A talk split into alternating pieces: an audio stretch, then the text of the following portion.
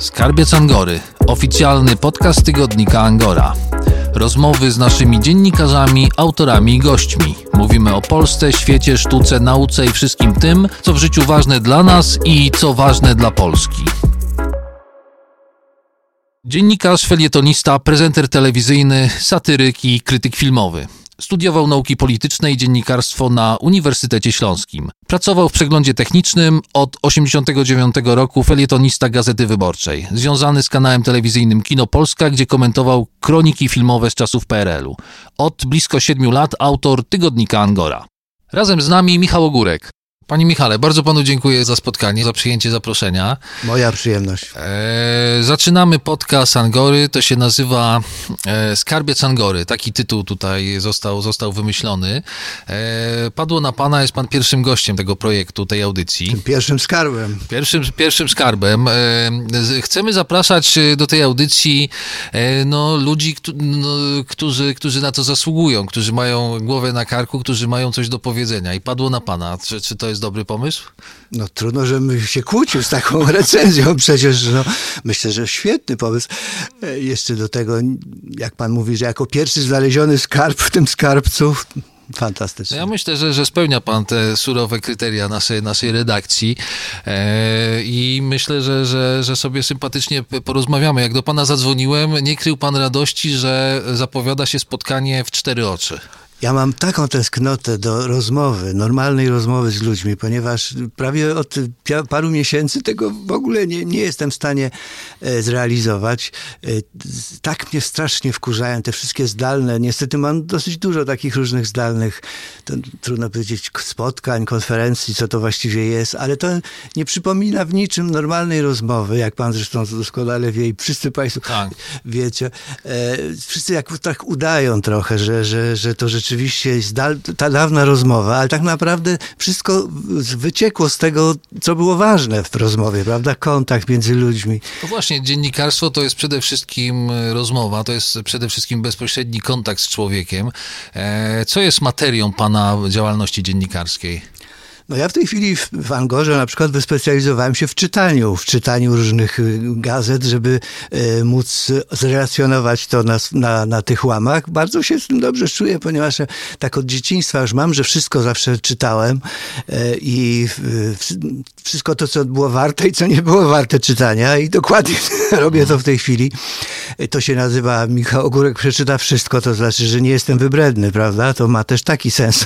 Ten no właśnie, tytuł. jak patrzę na to pana rubrykę zawsze się zastanawiam, e, jaki jest cykl pracy nad, e, nad tym pana felietonem, bo tak to chyba trzeba nazwać. E, kiedy tak naprawdę oddaje pan ten tekst do druku? Na sam, na sam koniec, czy właściwie na początku tygodnia jest już gotowy? Nie, nie, ja muszę, muszę tak w środku tygodnia, środę, w czwartek najdalej, więc to nie są z ostatniej, z ostatniej chwili rzeczy, no, no, ponieważ to ma taki sens, że to jest przegląd tygodników raczej, dzienników w mniejszym stopniu, ale głównie redakcji samej zależało na tygodnikach, no więc to jest o tyle możliwe, że w poniedziałek wychodzą tygodniki, więc ja je muszę wszystkie przeczytać i w środę już je e, jakoś tam zrelacjonować.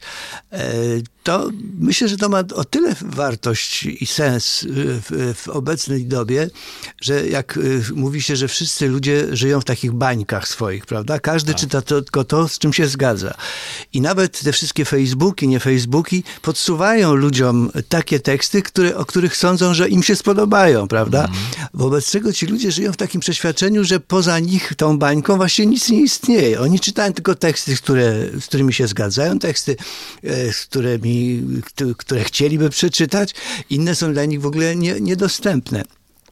Y, sens tego właśnie przeglądu jest taki, żeby pokazać, że są różne strony w tych, w tych y, ja nie twierdzę, że jestem tam obiektywny w, relacjonowaniu tych wszystkich sporów i tego, co, pisze, co piszą gazety, bo ja jestem niewątpliwie po, po, prawej stronie, mnie tam nie ma, ale czytam to przynajmniej i staram się w miarę rzetelnie to relacjonować, oczywiście nie, czasem nie oszczędzając tego, bo takie brednie, jakie tam są, bardzo często mogę się na, na nie natknąć, to rzadko się, się zdarza, ale wydaje mi się, że to ma taką wartość, żeby pokazać wszystkim, że wcale ich pogląd nie jest jedyny. No tak, no to jest, to jest wielka wartość. E, mówimy o pisaniu, mówimy o czytaniu i taka, e, taki cytat mi się tutaj skojarzył. Ryszard Kapuściński powtarzał, e, że po to, żeby napisać jedną książkę, trzeba przeczytać 100 książek innych autorów. Co pan na to? Absolutnie jestem za, zgadzam się z nim. Ja miałem taką nawet, e, mogę powiedzieć, szczęście, że go dosyć blisko znałem, Kapuścińskiego i Ryśka, który zawsze tak. ze wszystkimi był po imieniu i był takim bratem łatą. Fantastyczny autor, który zresztą właśnie to realizował. On też mnóstwo czytał, czytał też wszystko właściwie, mhm. prawda? To nie chodziło, że wybierał sobie dobre książki, bo to też jest pewne, pewien fałsz. Jeżeli czytamy wyłącznie arcydzieła, to, to nas zupełnie nie orientuje w tym, co, co ludzie tak naprawdę czytają, co myślą. Trzeba czytać właśnie wszystko i nawet te gorsze rzeczy też. Z czasem, muszę panu powiedzieć, jako osoba już y, y, coraz starsza niestety, to mam wrażenie, że trochę że przesadzam, że może mhm. szkoda życia na czytanie tych bredni. Bo z tych bredni oczywiście tworzą się te ferietony i to jest, to jest materiał do, do, do pisania, ale mówiąc szczerze, tak szczerze, no to jednak to zajmuje dużo czasu, zajmuje dużo energii, a są, jest przecież tyle fajniejszych rzeczy. Wspomniał Pan o mediach e, internetowych, o social mediach, wymienił Pan Facebooka. E, czy to jest dla Pana źródło tematów, e, źródło pomysłów, czy, czy bez przesady? Nie, nie można tego jakoś tam zbytnio przeceniać. Ja nie bardzo wierzę temu Facebookowi. Jak się dowiedziałem o tym, że on właśnie podsuwa tylko na przykład takie teksty, nie on sam, ale również ci nasi właśnie współ, że tak powiem... Sztuczna inteligencja, te algorytmy, Te prawda? algorytmy, tak. ale również nasi znajomi. Mamy znajomych pewnych określonych prawda? Nie mamy znajomych wszędzie, po, po każdej, w każdej środowisku. Więc jest, to się zamyka w taką bańkę i e, wszyscy posyłają sobie te same teksty, czytają te z tych samych autorów, e, w, co powoduje, że absolutnie to się, no, robi się taka izolacja, prawda? Żyjemy jakiś, jakimś akwarium, każdy z nas w innym akwarium. Mhm.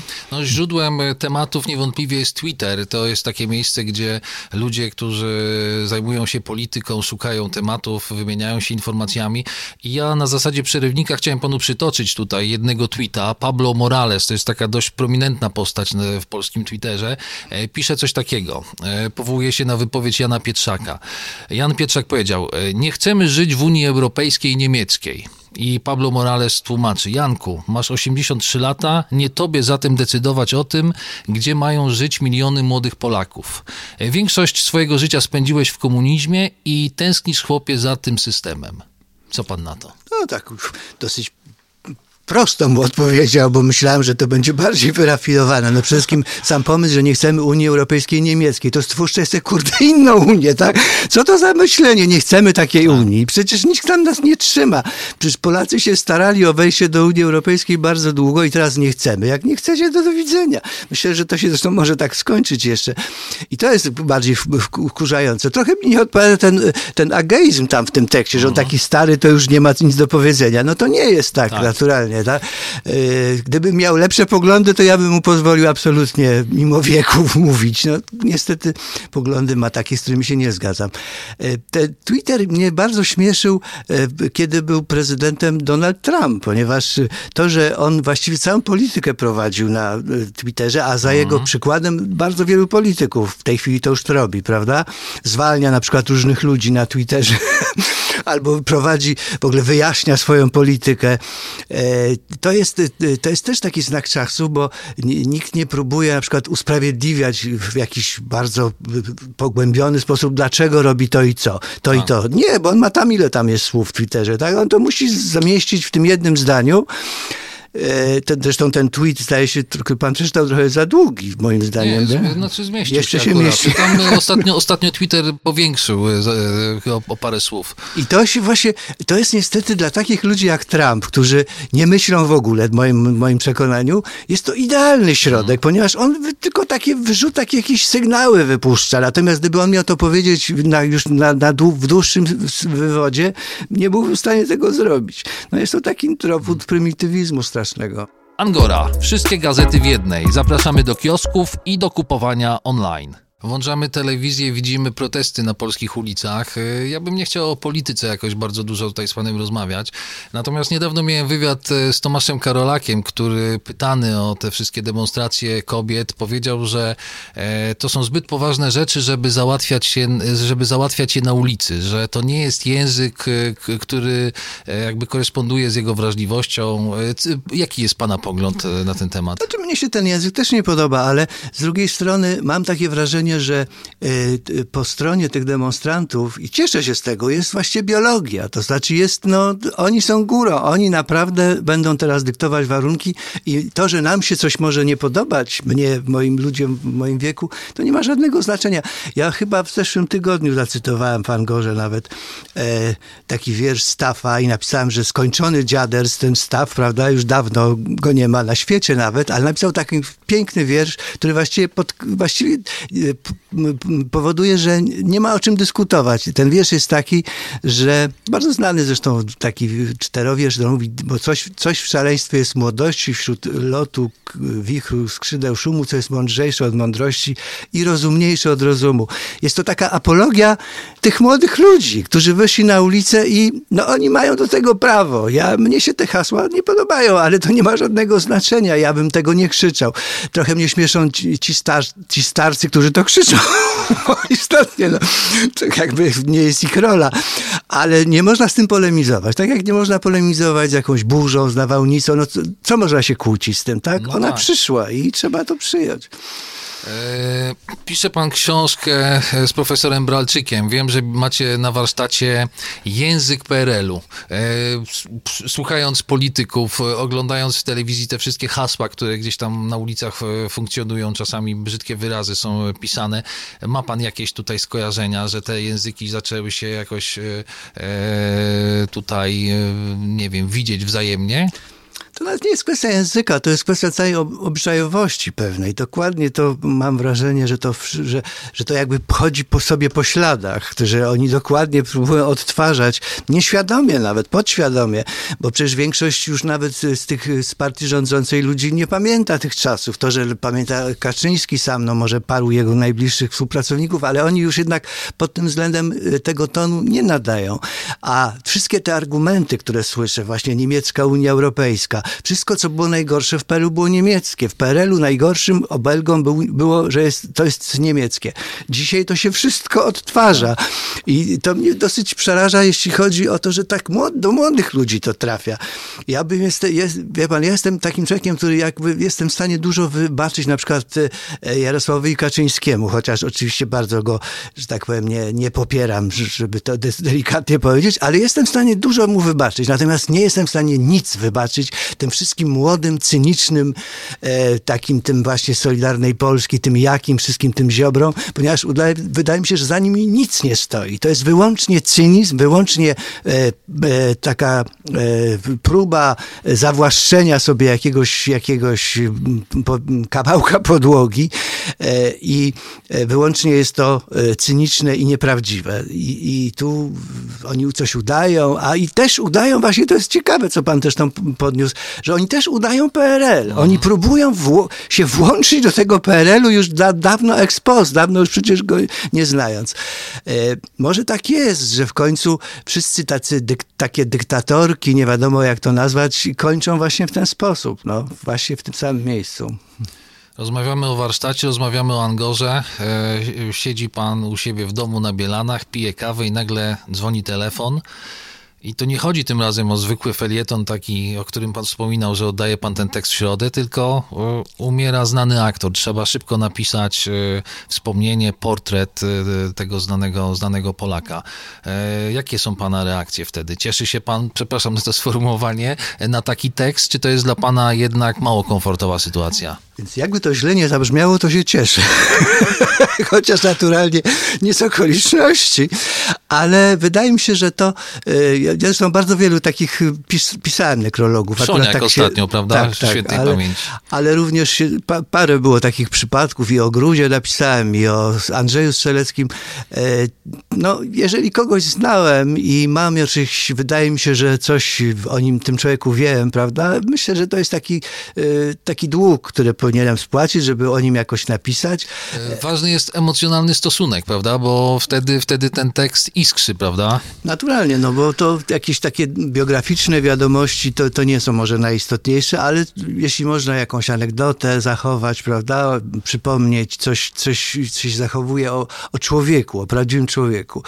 E, zresztą mam wrażenie, no nie wiem, to jest z kolei, może pan się ze mną nie zgodzić jako młody człowiek, a właśnie powinien, powinien się ze mną nie zgodzić, ale mam wrażenie, że ci ludzie, może dlatego, że tak długo żyli, może o to chodzi, mieli na, taki rodzaj dorobku, jakiś niesamowicie duży w porównaniu z tym, co dzisiaj się widzimy, co, co, co dzisiaj widzimy, e, jak Przoniak, prawda? No przecież jego dorobek aktorski był nieprawdopodobny tak. zupełnie, właśnie nie, nieporównywalny z tym, co dzisiaj, jak ja czytam, że jakaś artystka domaga się e, wsparcia od państwa, bo nie zarabia, a jej jedynym dorobkiem jest to, że grała w M jak miłość, no to na litość boską trzeba mieć trochę e, pokory w sobie, prawda? Więc Przoniak, e, nie tylko, że on oczywiście w ogóle nie brał udziału w takich serialach, to jednak miał, miał e, po prostu takie, taki, tak, tak rzeczywiste e, zasługi. To samo z Gruzą. No, Gruza akurat był tutaj, funkcjonował w innym trochę obszarze, właśnie w takim lżejszym, że tak powiem, e, kinematografii bardzo lekkiej, ale jednak miał tego, tyle rodzaju, te, takie, tego rodzaju zasługi i takiej ilości, no, że wydawało mi się, akurat się z nim trochę przyjaźniłem, więc tym bardziej mogłem trochę opisać. E, to byli tacy ludzie, którzy naprawdę mieli jakiś taki stosunek do życia cały. To nie, było, tak. to nie był zawód, to, był, to było ich całe życie. Sposób na życie. Tak. No, Gruza niesamowity. Tam, gdzie się pojawiał, e, od razu było wesoło. E, mimo, że nie znałem pa, pana Jerzego, w różnych miejscach jako dziennikarz miałem okazję no, przebywać w tym samym pomieszczeniu i, i to naprawdę był, był, był duży efekt. Tak, on był genialny. Takie anegdoty, jak ja pamiętam na przykład, jak ja pisałem z nim kiedyś e, dialogi do Tygrysów Europy, tak. taki serial. I pisaliśmy razem dialogi, nie bardzo nam to szło. Ja to byłem, wtedy byłem początkujący, tam pod, podsuwałem, pod, podsyłałem mu różne dialogi i kiedyś on mi mówi, a niech pan napisze to i tamto, różne mm. pomysły. Ja mówię, wie pan, to ja muszę coś poszukać na ten temat, żeby to jakoś było wiarygodne. A on mówi do mnie, ja myślałem, że pan sam pisze te dialogi. Dlatego, że było to dla niego dziwne, że ja taki miałem dziennikarskie podejście do tego. Chciałem coś znaleźć nawet na, na ten temat najpierw. A on mówi, że to trzeba robić z głowy. No. Z głowy, czyli z niczego. Angora. Przegląd prasy krajowej i światowej. Każdy poniedziałek w kioskach na terenie całej Polski. Ale papierowe wydanie do kupienia także w Chicago, Toronto, Nowym Jorku, Dortmundzie i Wilnie. Wracamy do teraźniejszości. Wspomniał Pan o Ministerstwie Kultury, o, o wspomaganiu e, artystów, o tym takim funduszu wsparcia kultury. E, jak to się skończy? Bo teraz są te dotacje wstrzymane, środowisko skłócone. W którą stronę e, to zmierza? Ja podejrzewam, gdybym był lepszego zdania o ministrze Glińskim, to bym pomyślał, że on to wszystko wymyślił sobie i zaplanował. Myślę, że jednak nie zaplanował, ale efekt jest taki, że społeczeństwo będzie przeciwne wszelkim dotacjom dla kultury i nawet trudno się będzie temu dziwić, dlatego że jeżeli tam się okazuje, że ci najwięksi, największe szmirusy dostają największe pieniądze za, za to, że nie mogą tej szmiry wykonywać na, na estradzie, no to rzeczywiście jest to no, koszmarna sytuacja. No, ale algorytm o tym zadecydował przecież. No, jak, co by to nie, jakby to się nie nazywało, to jest to szmira, czy, jest to algorytm, czy nie algorytm. I ja myślę, że teraz ludzie, którzy będą źle nastawieni w ogóle do tego, żeby tym ludziom jakiekolwiek pieniądze wypłacać, no bo, wie pan, to jest taka rzecz, to jest popkultura. Popkultura ma zarabiać na siebie. Jeżeli nie zarabia, to tej popkultury nie, nikomu nie potrzeba. To nie jest to coś, co można sztucznie przy życiu utrzymywać, prawda? Ja sobie sobie śpiewam jakąś piosenkę, jeżeli się to komuś podoba, bardzo się cieszę, biorę za to kasę, występuję na koncertach. Jeżeli się temu nikomu nie podoba, to idę z tym do domu i w ogóle podkulam ogon, i, i, a nie e, jeszcze próbuję brać jakąś, jakąś rekompensatę za to, że nikt mnie nie chce słuchać, prawda? Więc to e, wydaje się, że to jest takie całkowite pomylenie pojęć. Mm. I oczywiście, że są takie dziedziny kultury, jak filharmonie, nie wiem, takie zupełnie niszowe już w tej chwili, i drogie takie nisze właśnie kulturalne, które muszą mieć budżetowane, inaczej one nie przetrwają. Cała orkiestra symfoniczna no, sama się nie utrzyma, prawda? To nie ma, nie ma mowy. Ale jakiś taki podrygujący diskopolowiec, no na litość boską przecież powinni mu zapłacić za to, żeby przestał wreszcie śpiewać, Boże. E, gościem podcastu Angory jest e, Michał Ogórek, felietonista tygodnika Angora, którego na koniec tej rozmowy chciałem zapytać o rezonans czytelniczy. E, tak jak pan wspomniał na początku, uprawia pan zawód dziennikarza no już ładnych kilka lat. Pewnie rezonans wyglądał bardzo różnie. Na początku pewnie były jakieś listy papierowe, a jak jest teraz? Nie wiem, ludzie do pana dzwonią, dostaje pan SMS-y, na Facebooku ktoś skrytykował, a może pochwalił pana tekst. Jak to jest? Czy to jest dla pana w ogóle ważne, że ktoś pana czyta? E, to jest bardzo ważne i to jest jedno z większych moich rozczarowań, dlatego że pamiętam, jak pan przypomniał, e, czasy, kiedy dostawały się listy papierowe do redakcji. Naturalnie, że ja pamiętam jeszcze absolutnie te czasy. I wtedy bardzo często było tak, że przychodziły na ogół listy krytyczne, e, co było o tyle zrozumiałe, że ludzie, którym się coś spodobało, to nic nie pisali, a kto komu się coś nie podobało, to pisał oczywiście jakieś protesty i na ogół były to listy z uwagami. I to było zrozumiałe. Wszyscy, kiedy, kiedy zaczął się ten internet i, i, te komentarze pod tekstami, wszyscy myśleli, teraz będzie zupełnie inaczej, ponieważ mhm. teraz jak komuś się coś spodoba, no to nie jest problem napisać fajnie, prawda, okej, okay, dziękuję, coś takiego. No oczywiście figa z makiem. Zaczęły się wyłącznie prawie jakieś te, jak to się dzisiaj nazywa, hejty, jeszcze wtedy nie, nie było tego słowa, wyłącznie jakieś takie teksty, takie komentarze pod tekstami, które w ogóle nie odnosiły się nawet do tych tekstów, bo ludzie tego nie czytali, tylko chcieli swoje emocje złe wyrazić. Ale mówi pan o swojej działalności, o swojej twórczości, Mówię bo pan o... raczej jest człowiekiem umiarkowanym w tym, co, co pan Wie pan pisze. mówi o wszystkim. Ja, ja, nie byłem jakimś najbardziej hejtowanym autorem, ale też nigdy mi nie pobłażano, bo mhm. oczywiście, że ludzie jak tylko widzieli, że, że, prawda, że to na przykład w Gazecie Wyborczej czy gdzieś, no to wiadomo, nawet tak. nie musieli czytać, już wiedzieli, co tam będzie. E, zresztą to było taki najlepszy dowód, że zależy ja staram się zawsze tak pisać taki tekst, żeby był taki jakby trochę Panu Bogu świeczkę, diabłu ogarek, prawda? To znaczy, żeby nie walić w jedną stronę. Ale trzeba było czegoś zacząć. Pierwsze zdanie było zawsze albo przeciwko jednym, albo przeciwko drugim, chociaż da, da, dalej to jakoś e, no, różnicowałem. Y, komentarze były wyłącznie do pierwszego zdania. To znaczy, jeżeli napisałem źle o Kaczyńskim, no to oczywiście y, odzywali się jego zwolennicy, a jeżeli napisałem źle, dajmy na to tam nie o no to oczywiście odzywali się jego zwolennicy. Więc to jest wielkie rozczarowanie, że tak naprawdę dalej nie mamy pojęcia, jak naprawdę czytelnicy to odbierają. Y, można by pomyśleć, jakby się chciało te hejty czy, traktować zupełnie poważnie, można by pomyśleć, że w ogóle nie ma co pisać, ponieważ wyłącznie prowoku, prowokuje to jakieś idiotyczne, najczęściej agresywne reakcje. No przecież nie dla tych ludzi się pisze, prawda? No, najgorsza jest obojętność. Jeżeli pana tekst kogoś poruszył, nawet zdenerwował, to, to, to już jest nieźle chyba.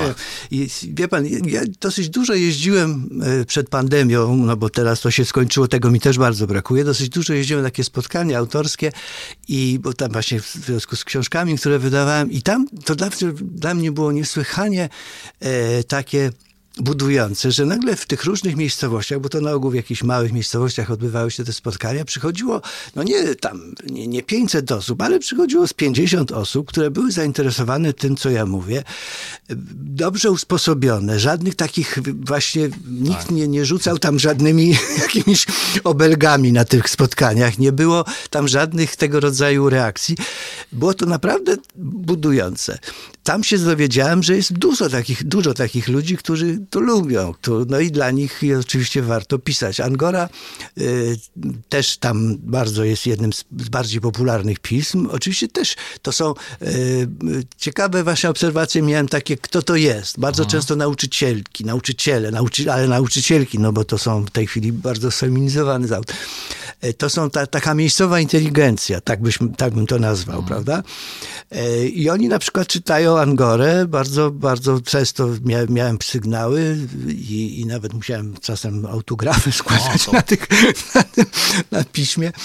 To, to, było świetne, naprawdę to było bardzo budujące. Natomiast bardzo mi brakuje takich reakcji na co dzień, bo to nie, nie jest tak, że po każdym tekście przychodzi jakieś, jakiś, jakaś, jakiś komentarz. Tak niestety nie jest. A proszę powiedzieć y, już zupełnie na koniec, pana zdaniem, na czym polega e, sukces sprzedażowy e, tygodnika Angora? Jest pan już na pokładzie Angory ładnych parę lat, e, jest pan autorem, jest pan czytelnikiem naszego pisma, jak, myślę. E, dlaczego ludzie chcą to czytać? To jest fenomen rzeczywiście. No raz, że to się chyba długi czas y, budowało, dlatego że z tego co wiem, to na początku to tak nie wyglądało, prawda? Te 20 lat temu Angora nie była tak popularna. Y, ona jest świetnie robiona, to znaczy robiona jest jeszcze według takich zasad e, staroświeckich, no co tu dużo mówić, jest korekta na przykład. Tak. To już prawie nie ma chyba gazety w Polsce, gdzie, gdzie funkcjonuje osobna korekta, a okazuje się, że to ma niesłychane dobre znaczenie. Są taki redaktorzy, którzy dbają o język, o, o poprawność językową. Niby to nie jest najważniejsze, ale okazuje się, że ludzie to potrafią docenić. E, I to, że to jest takie właśnie fachowe, że tak powiem, takie fachowe w sensie dziennikarstwa takiego, jak ja znałem jeszcze, a które jest coraz mniej w tej chwili już e, obecne i popularne. E, myślę, że i czytelnicy to właśnie doceniają. No i to, że, ona stara się robić taki przegląd istotnie tego, co jest, e, co w polskiej prasie się ukazuje, co w ogóle się ukazuje w polskim e, piśmiennictwie, że tak powiem. Nie, nie uważam, że jest to całkiem obiektywne i bardzo się z tego cieszę, ale naturalnie daje to pogląd na to, co się ukazuje. Bardzo dziękujemy za spotkanie. E, Michał Ogórek, felietonista tygodnika Angora, e, był gościem naszej audycji, a Państwa zapraszamy do kiosków. Angorę można kupić również w internecie. A Pana, Panie Michale, zapewniam, będziemy e, wracać do naszej, naszych rozmów, będziemy komentować rzeczywistość. Do usłyszenia.